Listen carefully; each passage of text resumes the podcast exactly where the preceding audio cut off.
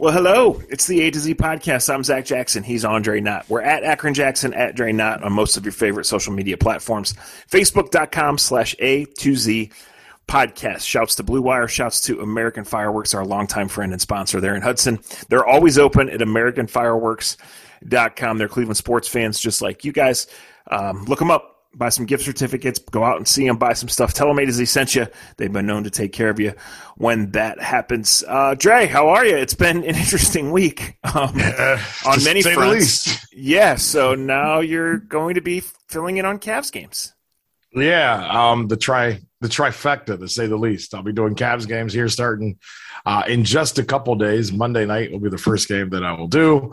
Um, sorry we haven't been able to get back to you guys earlier in the week. We truly wanted to, truly we're trying to, but just life has a way to throw curveballs at many of us, and we have to find a way to react to them. So here we are. It's Friday night, Friday afternoon, November twelfth uh, and getting ready for a weekend of Cavs basketball. Browns are getting ready to go to New England. I think the New England Cleveland connection will be all weekend because I believe the Celtics come in tomorrow night and don't leave until Monday. Yeah, they play two So, games uh, in three days. I just looked that up. It's so yeah. weird. So there are going to be a lot of eyes from Massachusetts towards Cleveland and vice versa over the next few days. Yeah. Wow. Can't wait. Um, so, so this is um, a, I don't know, is temporary the word? I mean, I, I I know we're this is a true from beauty to the beast situation as Angel Gray moves on and you fill in. So this will be maybe a month or two, or do we not know this? Yeah, we don't know. I mean, every Tom, Dick, and Harry is from, from have put their name in wanting the job, and that was a pretty good line, and you've been working on that, obviously. um, so so good for good on you. That was a good one. It caught me off guard. Uh, yeah, I mean, I'm here to just keep the seat warm. I I. We'll see. I don't know. Like, I, you know, I think the bind that that's going on is that the company and Cavs have to figure out who they want to go with next and how they want to go about it. I'm sure that's not easy. I'm sure most of you listening are already saying you know somebody that can do it. Um, I, to be honest, I'm extremely happy for Angel. I, I really am. She's got an opportunity to do some really cool stuff and some stuff she's earned. Um, but I don't uh, envy whoever's got to uh, find the replacement, just because it's a weird time of the year, and and this could end up being a hell of a gig in the long run uh, if the Cavs are legitimately as good as we, we think we've seen them be, over the first two weeks or two months of the season. Yeah, so you know, I, I haven't seen a ton because it's just that time of year, right? And like they played Sunday night right after the Right. Browns played. That's when I'm working. Um, you know, they've other times, but and I know they kind of gave one away the other night as they led right up until the last twenty some seconds or so, something Right. like that. Anyway, um, Evan Mobley is off to a great start. And Ricky Rubio's a pro's pro, and it's encouraging. It's exciting. Like we'll see how it goes. In I'm not the person qualified to say they're a playoff team or this is total mirage or this is going to be the beginning of something great, right? Because because I don't know. But I would say for the organization and for the fan base, like this kind of start was necessary for energy, for excitement, for belief, right? For getting people to care. uh, right, right. about the Cavs because it's been that long. And I've maintained all along I've never met Koby Koby Altman. I don't know the man. I know very little about him. Just by the timeline, like the seat has to be hot, you know, or Well- or or or heating to a certain point, not too far from now. So, um, you know, maybe I'm wrong. I think when you that, have but go ahead. We'll see. I don't think anybody. I think that's a that's a question that I would probably answer differently. But knowing kind of how everything is going now, and knowing, um, I, who knows? Because let's be honest, the owner has shown that you know you know patience sometimes has been difficult. Uh, but I think, and I haven't watched Cade Cunningham that much. I know the kid down in uh, Houston has had some had some moments. But the Evan Mobley part of things, if they can stand up their own way and let this kid grow into what it looks like he's going to grow into, they have something special. Mhm. Um, Isaac Okoro seems like now that he's come off this hamstring issue, um, they're they're going to kind of put it on him. He's in the starting lineup without Sexton right now. The key thing is right now Sexton is out. He has been their leading scorer. They have tried to find or place the correct, um, identify exactly how he fits into the team. The start has been amazing. I I know over the next few weeks and just looking at the schedule that that I know of, I think the schedule will tell them a lot about where they place. But I, I, I got to give him credit. Evan Mobley, and I don't, you know, I've heard some people say it, but he may be the best. He may be the number one pick overall, and they got him at number three. Um, if that's the case, Zach, they're in a really good situation, but we don't know that yet. So we're going to have to go through it. I mean, they've got, they Yeah. got Golden State coming up. They've got Brooklyn coming up. They've got, I mean, you look at it, they've got a couple with the Celtics. They've got uh, a couple with Brooklyn, with the Golden State Warriors, uh, Phoenix. We'll know in about a month while I'm around how good or bad this team truly can be. Sure, uh, but with Mobley, whether they're going to win 50 or whether they're going to win 30 or whether they're going to win 15, you know, this is just the first start of his development, but it's a damn good start, right? Like Yeah. you, you see things, and, and I did see it in the tournament last year and the occasional late night Pac-12 game that I was able to stay up past my bedtime for. Like, there's some rare gifts, and then you don't ever know because we always say in the NBA they're drafting children. Right No to, doubt. to come in, and of course you want to develop these guys, but it's not really an NBA organization's job, right? Um, yeah, but you- unfortunately, you're right. But we've seen this in sports, in pro sports in general. Now there is a lot more, um, not coaching, but almost. I'm trying to find the right word to go along with it because you're right. You used to be when you got to the to the big leagues, you got to the you know to pros.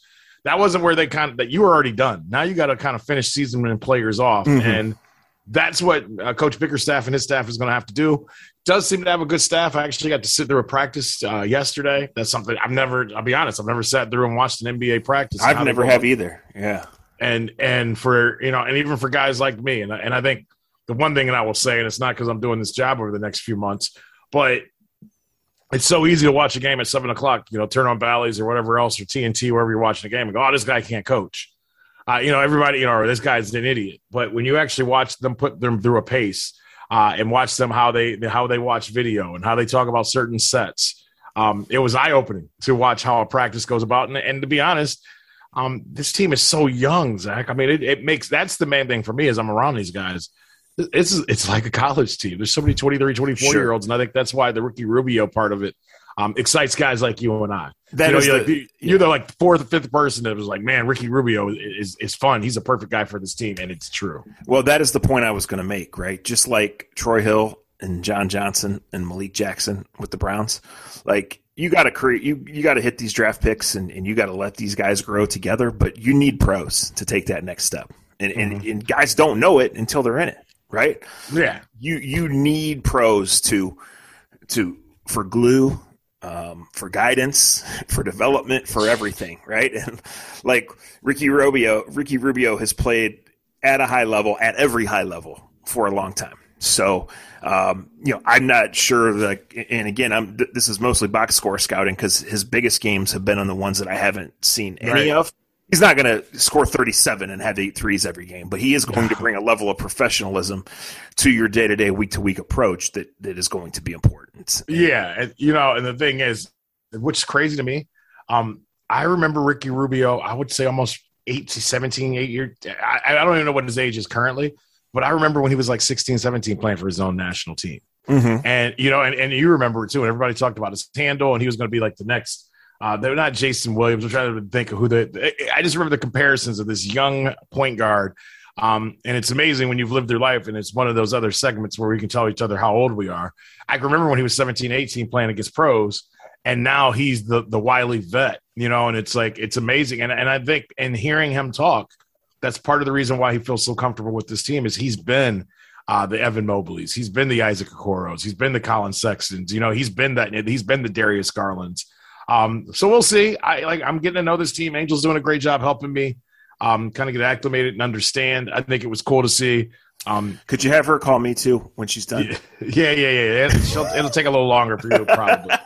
but, but the other thing that she's that that I have seen, and it's early, is that this team is really close. Like I know a group of those guys all went over and watched the Cleveland Charge, or they can't. I don't know if they're the Charge, whatever the Charge is, but you know, you that's how young they are. Though it almost reminded me. The picture I saw was like Sexton, Okoro, uh, Garland. Evan Mobley, and the first thing it made me think of was like, well, that's like the varsity watching the JV game, Right. You know, it- That's exactly what it is. They're, they're only three years older than my brother's varsity players.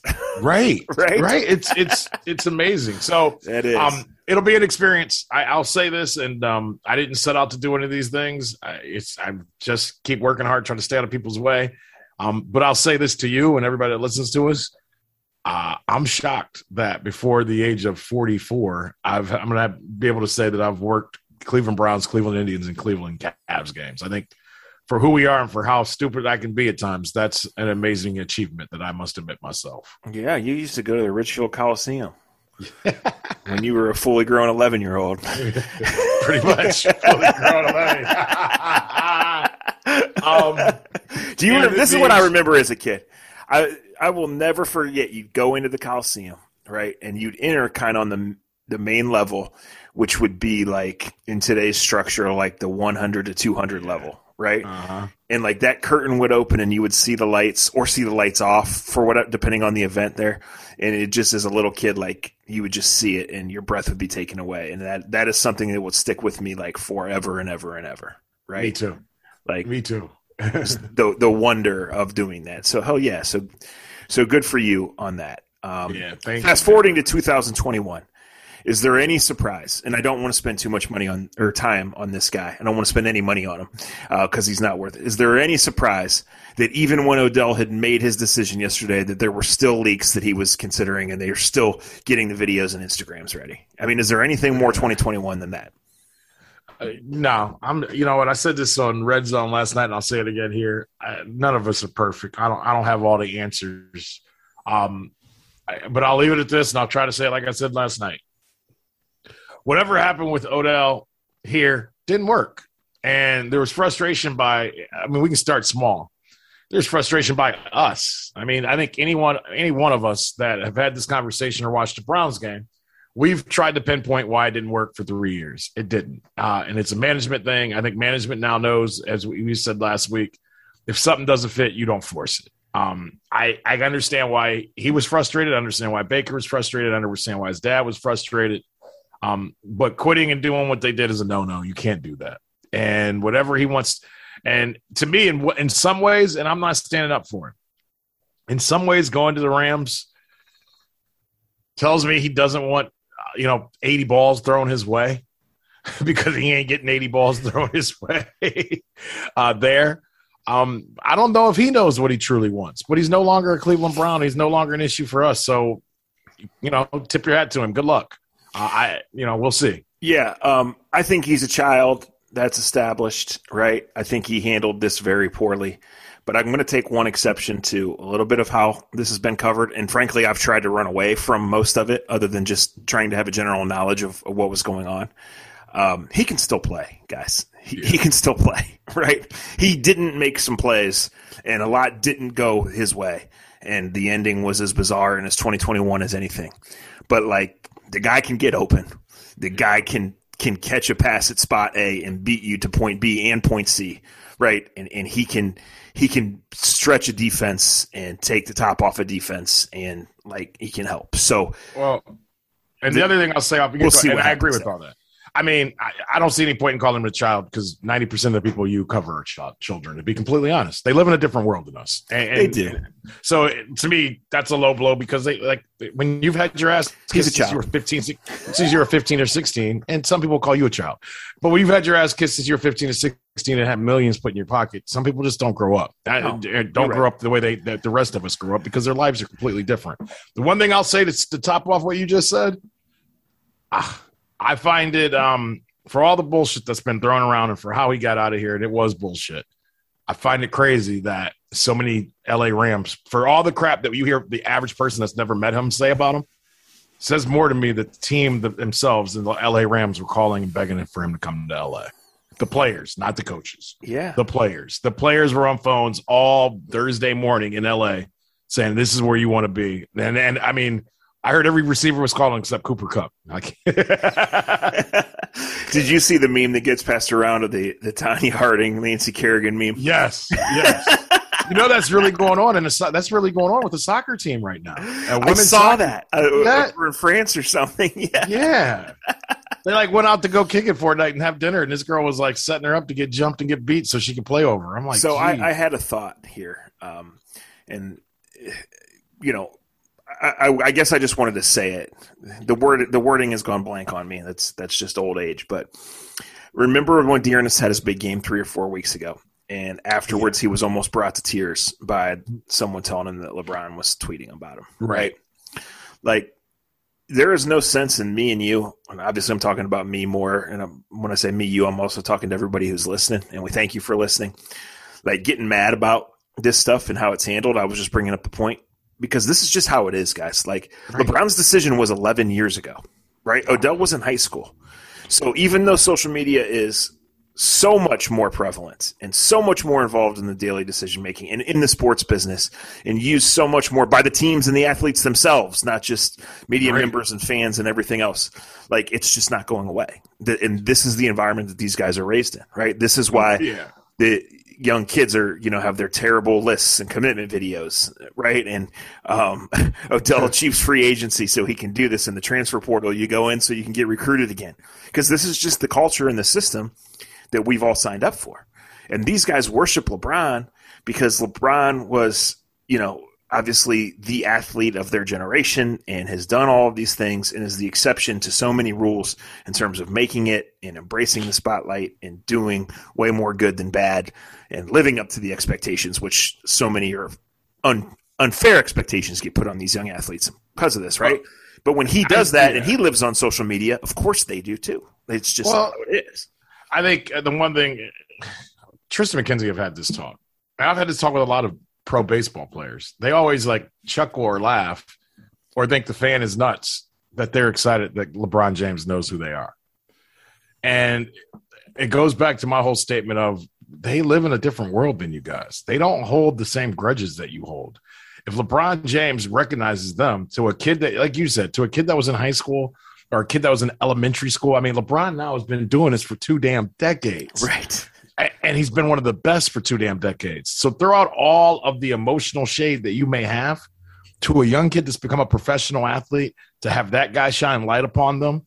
That's the biggest moment of their lives. no matter how you feel about the decision, no matter how you feel about uh, how he didn't tip your uncle's, grandfather's, sister's, niece's, stepchild, sister at McDonald's in 2018 or whatever else you want to come up with. And the athlete, and the, the athlete, yeah, the athlete doesn't care. That's bigger to them that he recognizes them because that's who they're trying to be, yeah. who they've been pushing to be most of their lives. So when D'Ernest, like somebody tweeted it perfectly, when D'Ernest was excited about that, and somebody and somebody said it perfect. They were like, "It's unbelievable how many white fans love their Browns, but get so pissed off when their Browns players love LeBron back." And it's like these guys are people, and that's the world that they live in. And to them, that is a big deal to be recognized by the greatest athlete in the last two decades. No doubt. I mean, is that a, I'm, I'm, i said that yeah. slowly, like, but I think that it, it's fitting that that is what he is, right? Yeah, I mean, even if he's not still, and he might be, he's he was the greatest athlete on two feet for a long, long time, right? Like, no doubt, and and a megastar, and you know, and very involved in both being at the top of his game and the social media game at a time when social media took off. So yeah, so he's probably probably a big. Re- uh, he's probably one of the bigger, not the, but one of the bigger reasons why social media has become what it's become. Right?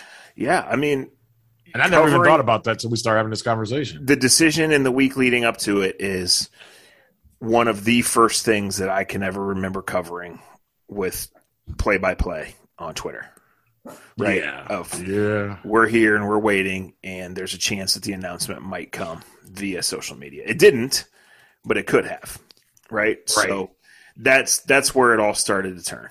Um, and you know, it's just and here we are. So we'll right. we'll see how that goes. Um, big game for the Browns. More difficult circumstances, right? Story story of the year is is Nick Chubb test positive. Can't, can't enjoy shit around here. No. You really can't. Um, big game. When you win a big game, you earn the right to play more of them. It feels like with the Browns and Patriots, it feels like the loser of this game might end up a game out of the playoffs. Uh, but it also feels more to me like the Browns defense made a statement and took a step forward last week. And you're not going to totally dominate teams every week and force three turnovers and catch. The 85 Bears defense is never going to happen again. Right. The 2000 Ravens defense is never going to happen but, again. Let me just let me say something though about the defense. I am glad you you went this way. Um, yes, they did they have a coming out party per se last week because of the interception and things like that. They go into Sunday's game. If I would have told you that the Browns defense after how many games they played? Nine, eight, nine games uh, would be ranked 10th in points allowed. Would you say that was a pretty good defense? Mm-hmm. if I told you that they'd be third in yards allowed, third in rush yards allowed, ninth in passing yards allowed, and tied for second in sacks, that'd be one of the best Browns defenses we've seen since 1999. Am I correct there? Uh, by a lot. Could people please leave the defensive coordinator alone? They just didn't have one good game last week. I said this to you on our podcast a couple weeks ago. I can go through three games. They don't win in Minnesota without the defense playing away is well the way it played. They don't win in Cincinnati last week without the defense playing that way. They don't beat Chicago. And then I can hear the people already saying, well, that Dolphins sucked. It's not how it works in the NFL, people. The Miami Dolphins have beaten two teams. I've seen I've seen two really bad teams beat all kinds of teams. It's not how it works. I am the defense has been one of the best parts of the team. I, I, I think it's fair to say that. Um, I will say I'm glad that he did let them play aggressive last week. You saw the corners. Uh, and to me, and I didn't get to hear the entire Joe Woods press conference this week. Maybe you can help me with this. It didn't seem like that was the week that he would unleash them because of the receivers and what we talked about the Cincinnati Bengals offense and those wide receivers and, and everything else. But for him to let them get aggressive and play man to man against them, Zach, and, and blitz and let Troy Hill look like the guy that was with the Rams, who played up on the line of scrimmage, played on that slot, who was able to go after the quarterback. Um, I thought the secondary was phenomenal and healthy. By the way, anybody else recognize that? AJ right. Green made plays again when he was pressed into service. Greg Newsome was awesome. Uh, Denzel Ward looked like a guy that's going to get a huge contract from somebody at some point in time. But we have to stop break, break and I know it's because you guys don't know what the hell's going on. But the Ravens and Bears 85 defense is done, son. You're never going to see a defense like that again. Would I like him to be more aggressive at times? Sure. But as I just said, those stats I just gave, I think 90% of the NFL would take those defensive numbers and run with them. All right. Trying to tell me earlier when I was on a different work call that she needed to go outside, and then she left me a reminder on the floor, so we had to do it there. Um, and she doesn't do that anymore. Domesticated Jackson. Never yeah, no, listen. She's a smart dog. She knows what walk means. She knows what outside means. She knows what dinner means. Um, she doesn't know what shut the fuck up means, but we're working on it. So. looks like looks like you need Mister October to come by. yeah, um, one step at a time, just like the Browns, right? One yeah, one step at a time. Sure. I just think, even going back to Game One, um, I think it's been obvious that the talent is upgraded on the defense, right? I think going back to games three and four, and you mentioned Minnesota, where it all came together basically after the first quarter. Um, it's clear that the intention was to get more athletic and deeper on the defensive line, to have JOK to roam behind and clean plays up, right, and and let those guys take their chances um, in the backfield. I think John Johnson has settled in. I think he and Joe Woods have found a good middle ground on mm-hmm. what his mm-hmm. role should be, where he's best. You know, and that's not to say they're not going to have communication issues or that JOK is going right. to come in off a high ankle sprain and be at full speed and play 50 snaps again, but they're better the moment he gets back, right? um, you know, they, they have a lot of good players. And I, I think the stat was two of 11 contested catches the Bengals made. Yeah. Uh, only two were ruled drops. And, you know, that's always subjective, right? No, no matter what. But like they were up on guys, they were making plays. Even if Denzel didn't have that 99 yarder, he had a freaking A game, right? Yes, and he did. That was, that was big and that was what's important. And I just think if the Browns can still get their goals, and I think they can, for as bad as October was, I think they can. I think it has to be the defense doing that because there's just no replacement for easy points. And, and no. that's not to say you're going to take every pick 99 yards, but when you take the ball away, when you stop people on fourth down midfield, and you turn around and score, that's really good.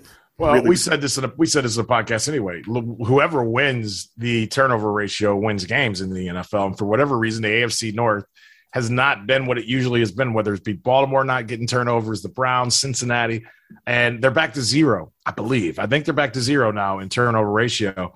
Um, and I believe the Patriots come in at minus two.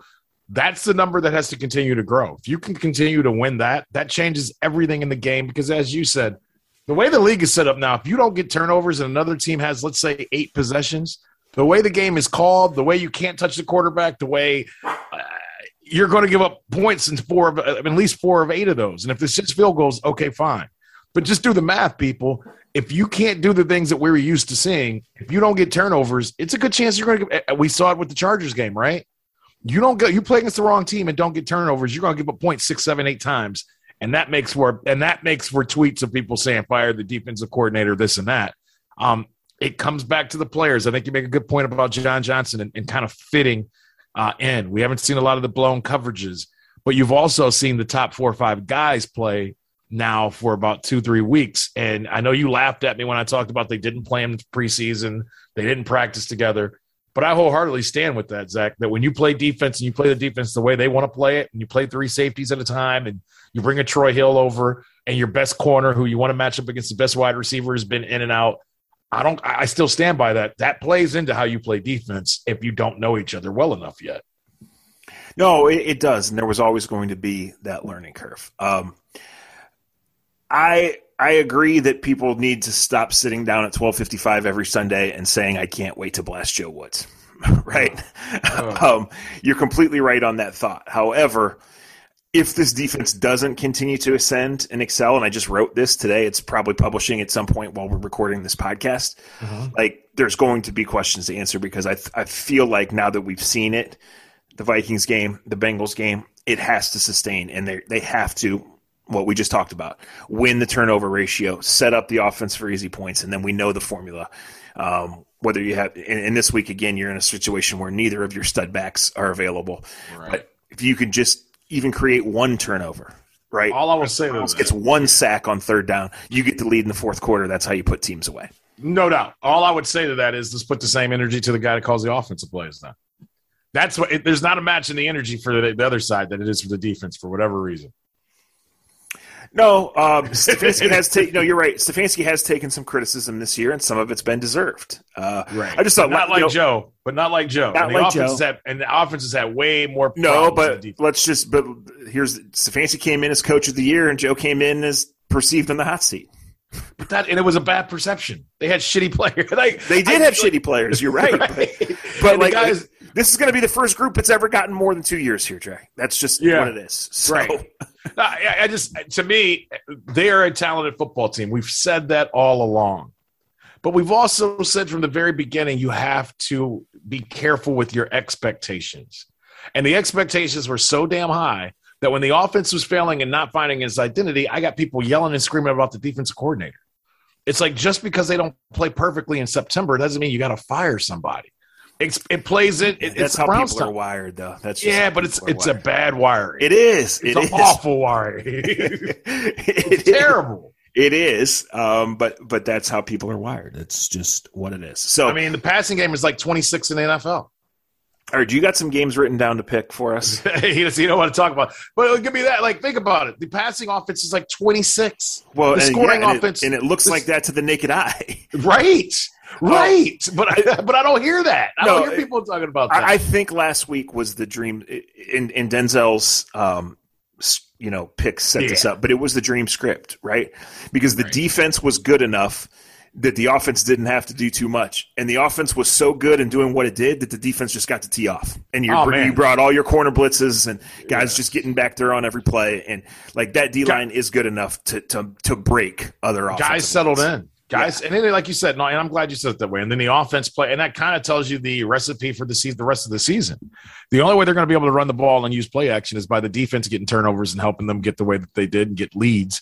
Um, they are a bitch to play when they get the lead. I think that's the one thing you and I agree with wholeheartedly. When they get ahead of you, especially if it's two scores and they can pin their ears back defensively, and they can let those big running backs bruise and let those two guards bruise away. Um, they are a different team. Let me say this, and then we'll get into the games. It's the last thing I want to say. The Browns went through a very you can call whatever the last week, week and a half has been. Uh, but I would say this if you're a Browns fan, rather than complaining and being mad, I think Andrew Berry and his crew came together uh, and they made the statement that needed to be made most, not only with the win in Cincinnati this past Sunday. I think by using the money that was gone with OBJ, they went out and established who they truly are and what's important. They backed the Brinks truck up for Bitonio, as well as Wyatt Teller, who may be my favorite Brown since the team returned back in 99. And I mean that. No offense, Josh Cribbs. Um, to me, the statement was made within the clubhouse, within the locker room, without within the city of Cleveland, and to the rest of the NFL. Um, we're doing things a little bit differently, and they're going to do that by taking care of those road graders. Uh, and if it comes down to it, they'll put fat ass Zach Jackson out there to score touchdowns and run the football if they have to. But with those offensive linemen, they know he can fall forward for a sandwich at McDonald's. Yeah, um, I, I did want to touch on that. I think it doesn't always have to be one way. I think you can read into that that they paid those guys and didn't pay some other guys. And I mm-hmm. think you mm-hmm. can read into that that you know, Denzel and Baker are under contract for next year, and you get to a certain point and you might Bingo. as well let it go, right? Bingo. Um, but in signing two guards to that kind of money, you're saying we trust that these guys are going to be top players for a long time, and that this is going to be our identity for a long time as we sort through other things. Right? yeah, and it is their identity. I mean, There's especially doubt about because the that. defense is still mostly Reynolds. Right. It's it's like I said, it was genius and it's a great way. I know they didn't make those signings for a PR move per se, but it's the best PR that you could have other than winning. Oh, sure. Right. Especially here in Cleveland. Especially Yeah. here in Cleveland. Right. Especially here in Cleveland. You're right. I mean, Bill Callahan was so funny on the Zoom today. He just commercial? he, he gave That's this great. political answer about how he doesn't get into guys' business and he trusts that those guys will show up whether they're making a little or a lot. He said, but I, in Joel's case, I hope he gets him out of the commercial business.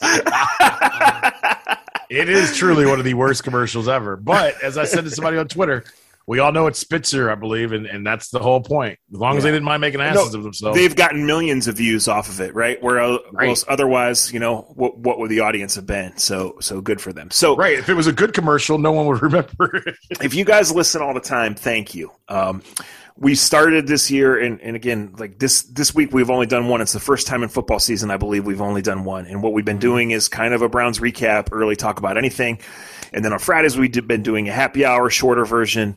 Uh, you know, kind of previewing the game, touching on some other things, and then Dre out of nowhere. Said we were going to start picking games, and that was fine. I I do it anyway. I do it on an athletic podcast. I do it in my this week in Browns column. I do it on the text all day with my friends. Right? He does it anyway. Trust us. Yes, yes. So, but again, there was no notice, no anything, No. whatever, and it just Typical, went. typical A to Z. Then. So I wanted to tell to play a little American Fireworks Glory Days and tell this story that I I've no I've my parents know it. it it, um, I've never told you you don't know this. You're gonna die. So. I always wanted to be a sports writer, and from an early, early age, it was cl- pretty clear that I wasn't qualified to do anything else, right? And even my dad, try as he might to push me into something else, eventually came to the realization that I wasn't going to be good enough to do anything else, and he pushed me there. And he he wasn't a writer, but he was a reader um, all the time and a consumer of you know radio and sports and whatever. And I, you know, my mom always says I could read the news. I would read the sports page at three years old. My dad always says I could read the racing form before my before most kids my age could read. He's not especially proud of that, but he says it's a fact. But one person that he always read was Norman Chad yeah. who was a you know humor columnist and one of his is I don't know where he officially worked or whatever, but while newspapers were still a thing, um, his Washington Post, I believe, picks column would be syndicated, and my dad would read it every day at work, the Plain Dealer, and he would bring it home, and he would especially make, even though I was reading every inch of the paper anyway, the sports page specifically, he would make sure that I saw that, and it was just a really um, unique and hilarious mix of jokes and a little bit of insight and biting, self deprecating humor. Perhaps the kind you would say that I do, right? So I'm like 18, 19 years old, maybe even 17, 18 years old. And the local weekly newspaper um, hires me. And it's a local weekly newspaper, but it was for four communities. Um, three of which were pretty decent sized communities. And again, this is before the internet. I mean, I had a pretty good audience, right? Right, Um, right. In covering sports in these places where sports mattered, uh, I had a pretty good audience. And one of the things that I did was a weekly football picks column. I was in college picking high school football games back back at home in the suburban league and the Pac Seven and whatever else, the, the old Metro League, right? And I was trying to be Norman Chad. and again, you think about how how it's evolved. Well, it was just clickbait before you clicked, right? Right. Like they could sell newspapers off some bold prediction on the Springfield Minerva game, right? And I would just say, I mean, I can't believe that they printed some of the shit that I said, right? And and I I'm sure if I went to my parents' house and dug it up and I thought about doing it, I just haven't had time. We didn't even have time to podcast. But I remember one in particular that said. Um, something to the effect of you know those bumper stickers of you know my my kid made the honor roll at uh, you know Westlake Middle School. I said, well, you, have you seen the new ones that uh, my honor student beat up the football team at Tallmadge? yeah, yeah. so one day I get an email from the Tallmadge athletic director, and he's fucking pissed. Oh, and in no. retrospect, he should have been right. Right, right. and it's no different than 22 years later. Twitter mentions, Yeah. or people getting your email. And I'm always fine with people having my email. I don't want anybody to have my phone number or my address or whatever, but I'm always fine. And I just wanted to make sure that I told you that because it's funny how that's come full circle. Um, and we always talk about journalism and our business and stuff we've done. And um, I'm going to find some of those columns because, like I said, I just cannot believe that they printed some of the shit that I wrote. That's beautiful. That is beautiful. You got to find some of that stuff. That needs to be found immediately. Immediately. All right, here's the deal. We go into uh, what week is this? I should be I should have been more prepared, but I was loving the story that was told. Uh, we are in week 10. I can't believe it, but we are. We're in week 10 of the NFL season. We already had the Dolphins shock the Ravens. That makes the AFC North that much closer. Uh, these games are hard to pick. This is a year that's been nuts. The teams on bye weeks this week the Chicago Bears, the Cincinnati Bengals, the New York Giants, and the Houston Texans. Um, I'm going to start from the back to the front. We do something different. I'm going to put the Rams and Niners game up there. I will tell you, I'm taking the Raiders or the Raiders. I'm taking the Rams minus three and a half. The over under is 49. Uh, 49ers are talented, but their injuries have just killed them, Zach. So I just think the Rams are too talented too rested to have to fail in this situation. They should. The Niners are done, right? Yeah. Uh, if the Niners can't beat Colt McCoy last week, then then they're done. And bingo. I've been picking against them for the reason of they've told Jimmy G that they were done with him. They were moving on, right? You right. just don't. You, just you make that decision for a reason, right? And they had to go back to him. So that's a puzzling one. I'm not close enough to that team to know exactly what's going on, but you know, you liked the vibe. They had a clear offensive system. They had a clear defensive system. They had a lot of guys injured last year. I mean, we we talked all the time. I said we got to draft all these Niners in fantasy football because they're going to feed Deebo Samuel. They're going to we know they're going to run the ball. And they haven't done shit well. So yeah, um, to me that line should be more like seven. Me too. Rather than three and a half, and just like I think the Browns should be favored and not New England, so it kind of gives me pause because these guys tend to know more yeah. than we do. Me and the Tallmadge JD both, but um, I'm with you. We'll go Rams three and a half. All right. Um, you know the other thing, and, and, and this is for another podcast, another time. Is Shanahan that great of a head coach? Yeah, it's it's fair to wonder right now. Right? Yeah, I, I mean he's a great offensive mind, but maybe and, and that's nothing wrong with that because we talk about people in such a weird way. Like I said, but this is something another conversation another time.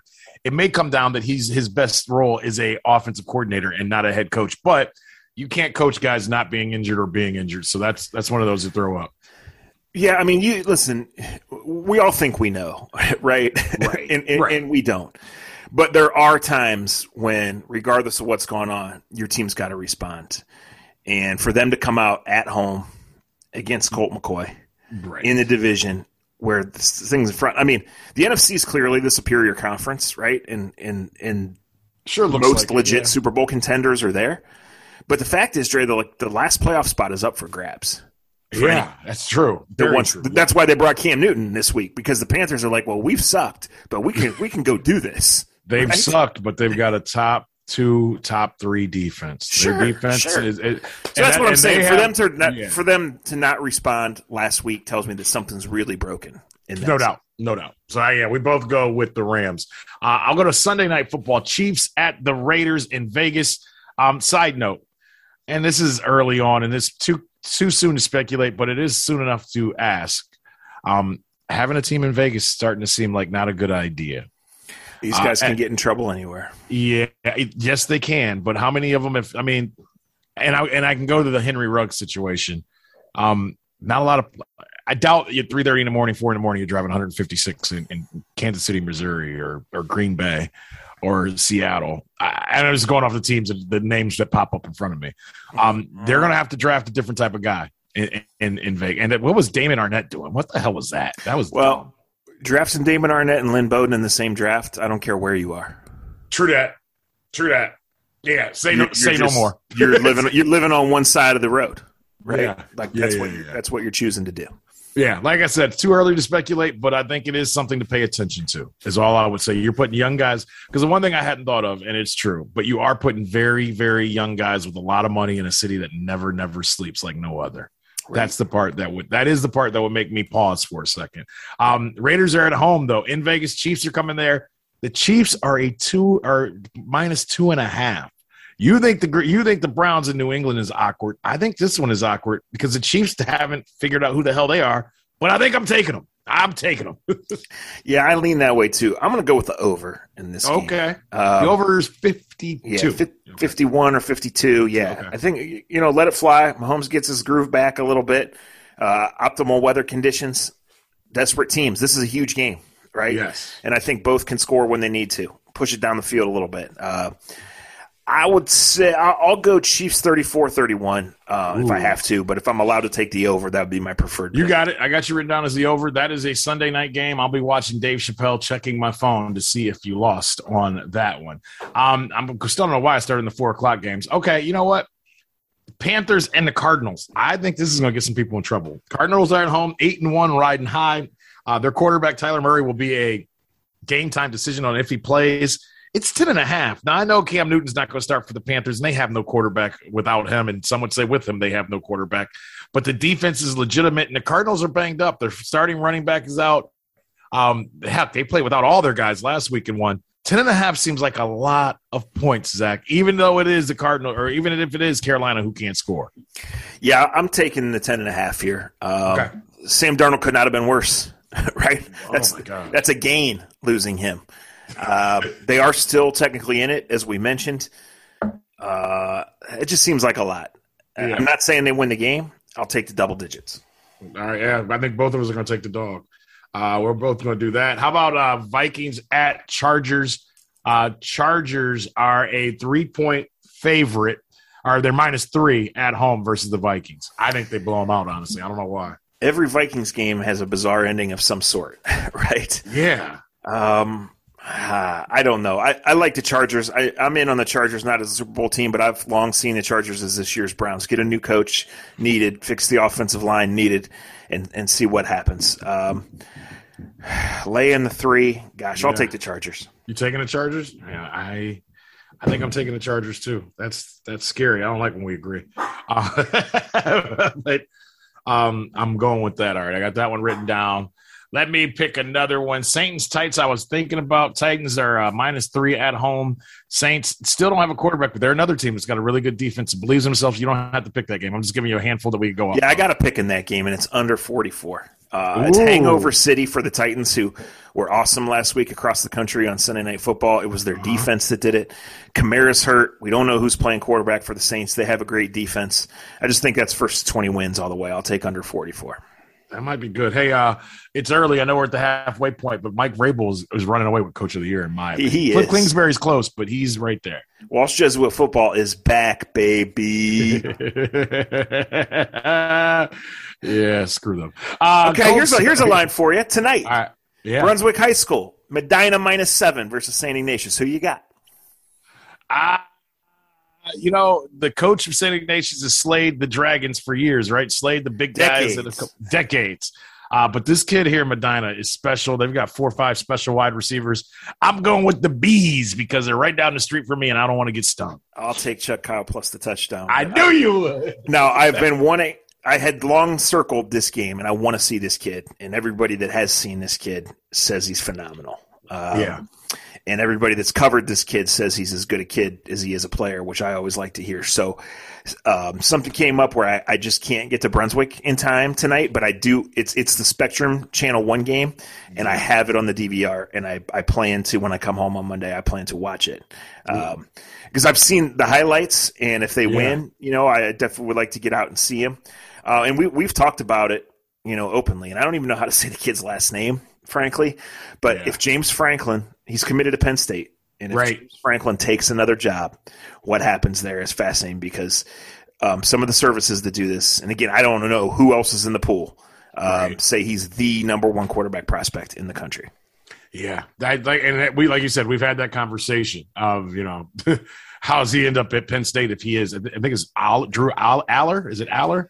Um, yeah, we'll find I, out. We'll find out in due time. yeah, we'll, yeah, we'll find out in due time. Uh, we could do Lions and Jets, or Lions and Steelers, rather. That's a one o'clock game in Pittsburgh. Steelers are eight point favorite. Let's do Browns um, and Patriots. okay, let's do Browns and Patriots and wrap it up. You got it. You already said you already took the under. That's why. Yeah. one play for the weekend Patriots team total under 23 and a half. Ooh. Chalk it. Oh, look at you. Look at you. Big linebackers against the tight ends of the Browns. That's where they have to make their hay, in my uh, consideration. Running back situation. Do we know any more about the Patriots running backs? Because they're running Harrison and uh, their other running back have concussion issues. Uh, Brandon Bolden could be their leading rusher. Yeah, we That's don't know uh, anything definitively as of two thirty or three o'clock when we sat down to do this podcast. So that is interesting because they got to run the ball, and especially with Damien Harris, he was their clear number one. You know, I think the Browns are the better team, Dre. And as I mentioned, I think if the Browns defense shows up, they win. But the Browns do not cover tight ends, and Belichick will will use those tight ends, and they're not afraid to run trick plays and whatever. Like I think Josh McDaniels has done a wonderful job of bringing the rookie along, but not only understanding the limitations and instead of using them as a crutch, kind of doing whatever it takes. They've used Right. four running backs, right? They use all the Yeah. tight ends. Jakobi Meyers throws passes. They run double reverses. Like whatever you got to do, They will do it. It's what you got to do. I think we're going to learn a lot about Kevin Stefanski on Sunday um, because we've always, the, the statement with uh, Belichick has always been he makes you play left-handed. Well, you're already kind of playing left-handed because you don't have your top two running backs, right? Um, but that offensive line is the same offensive line, and, that, and nothing has changed with that at all. Uh, they're running. Mac Jones has, done a really good job. Hey, look, I've talked to some New England people, and some of the writers Ben uh, Volin, or I believe I talked to, who was really good to talk to the thought process in the locker room in New England is, you know, Buffalo has stumbled a little bit. They're right there. And as you said, any AFC game is a big game. They're one and four at home. That's what scares me. They're not going to keep losing at home. I don't think. Yeah, I mean, it goes a little deeper than that, right? They they had every chance Yeah. to beat the Bucks. They just didn't. It was like the rookie's third start. Right. They went to overtime with the Cowboys, who are as good as anybody. Um, but the flip side of that is if you take away the two big numbers they've put on the Jets, their offense is bottom third in everything. Bingo. Yeah, they've had two against the Jets. That plays into it too. Yeah. I think the Browns win, but I'm taking the under as well. I just don't think it's going to be a lot of points scored regardless.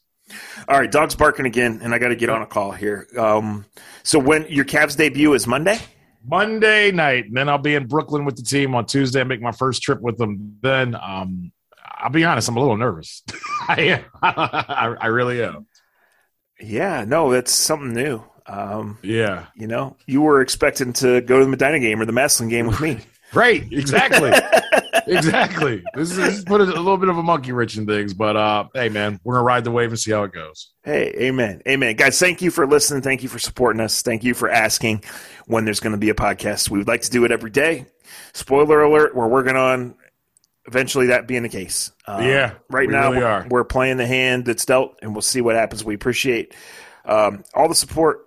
We enjoy your passion, your humor, all that stuff. I'm going to go over to my parents and look for those prediction articles. Please do. And anybody that wants to make jokes about seven foot players getting interviewed by me, uh, the joke's already been done. John Tellis tried to give me a ladder, so give it up. Z's the only one that can make good jokes about me and not get punched. Don't you? Don't fall in the other category.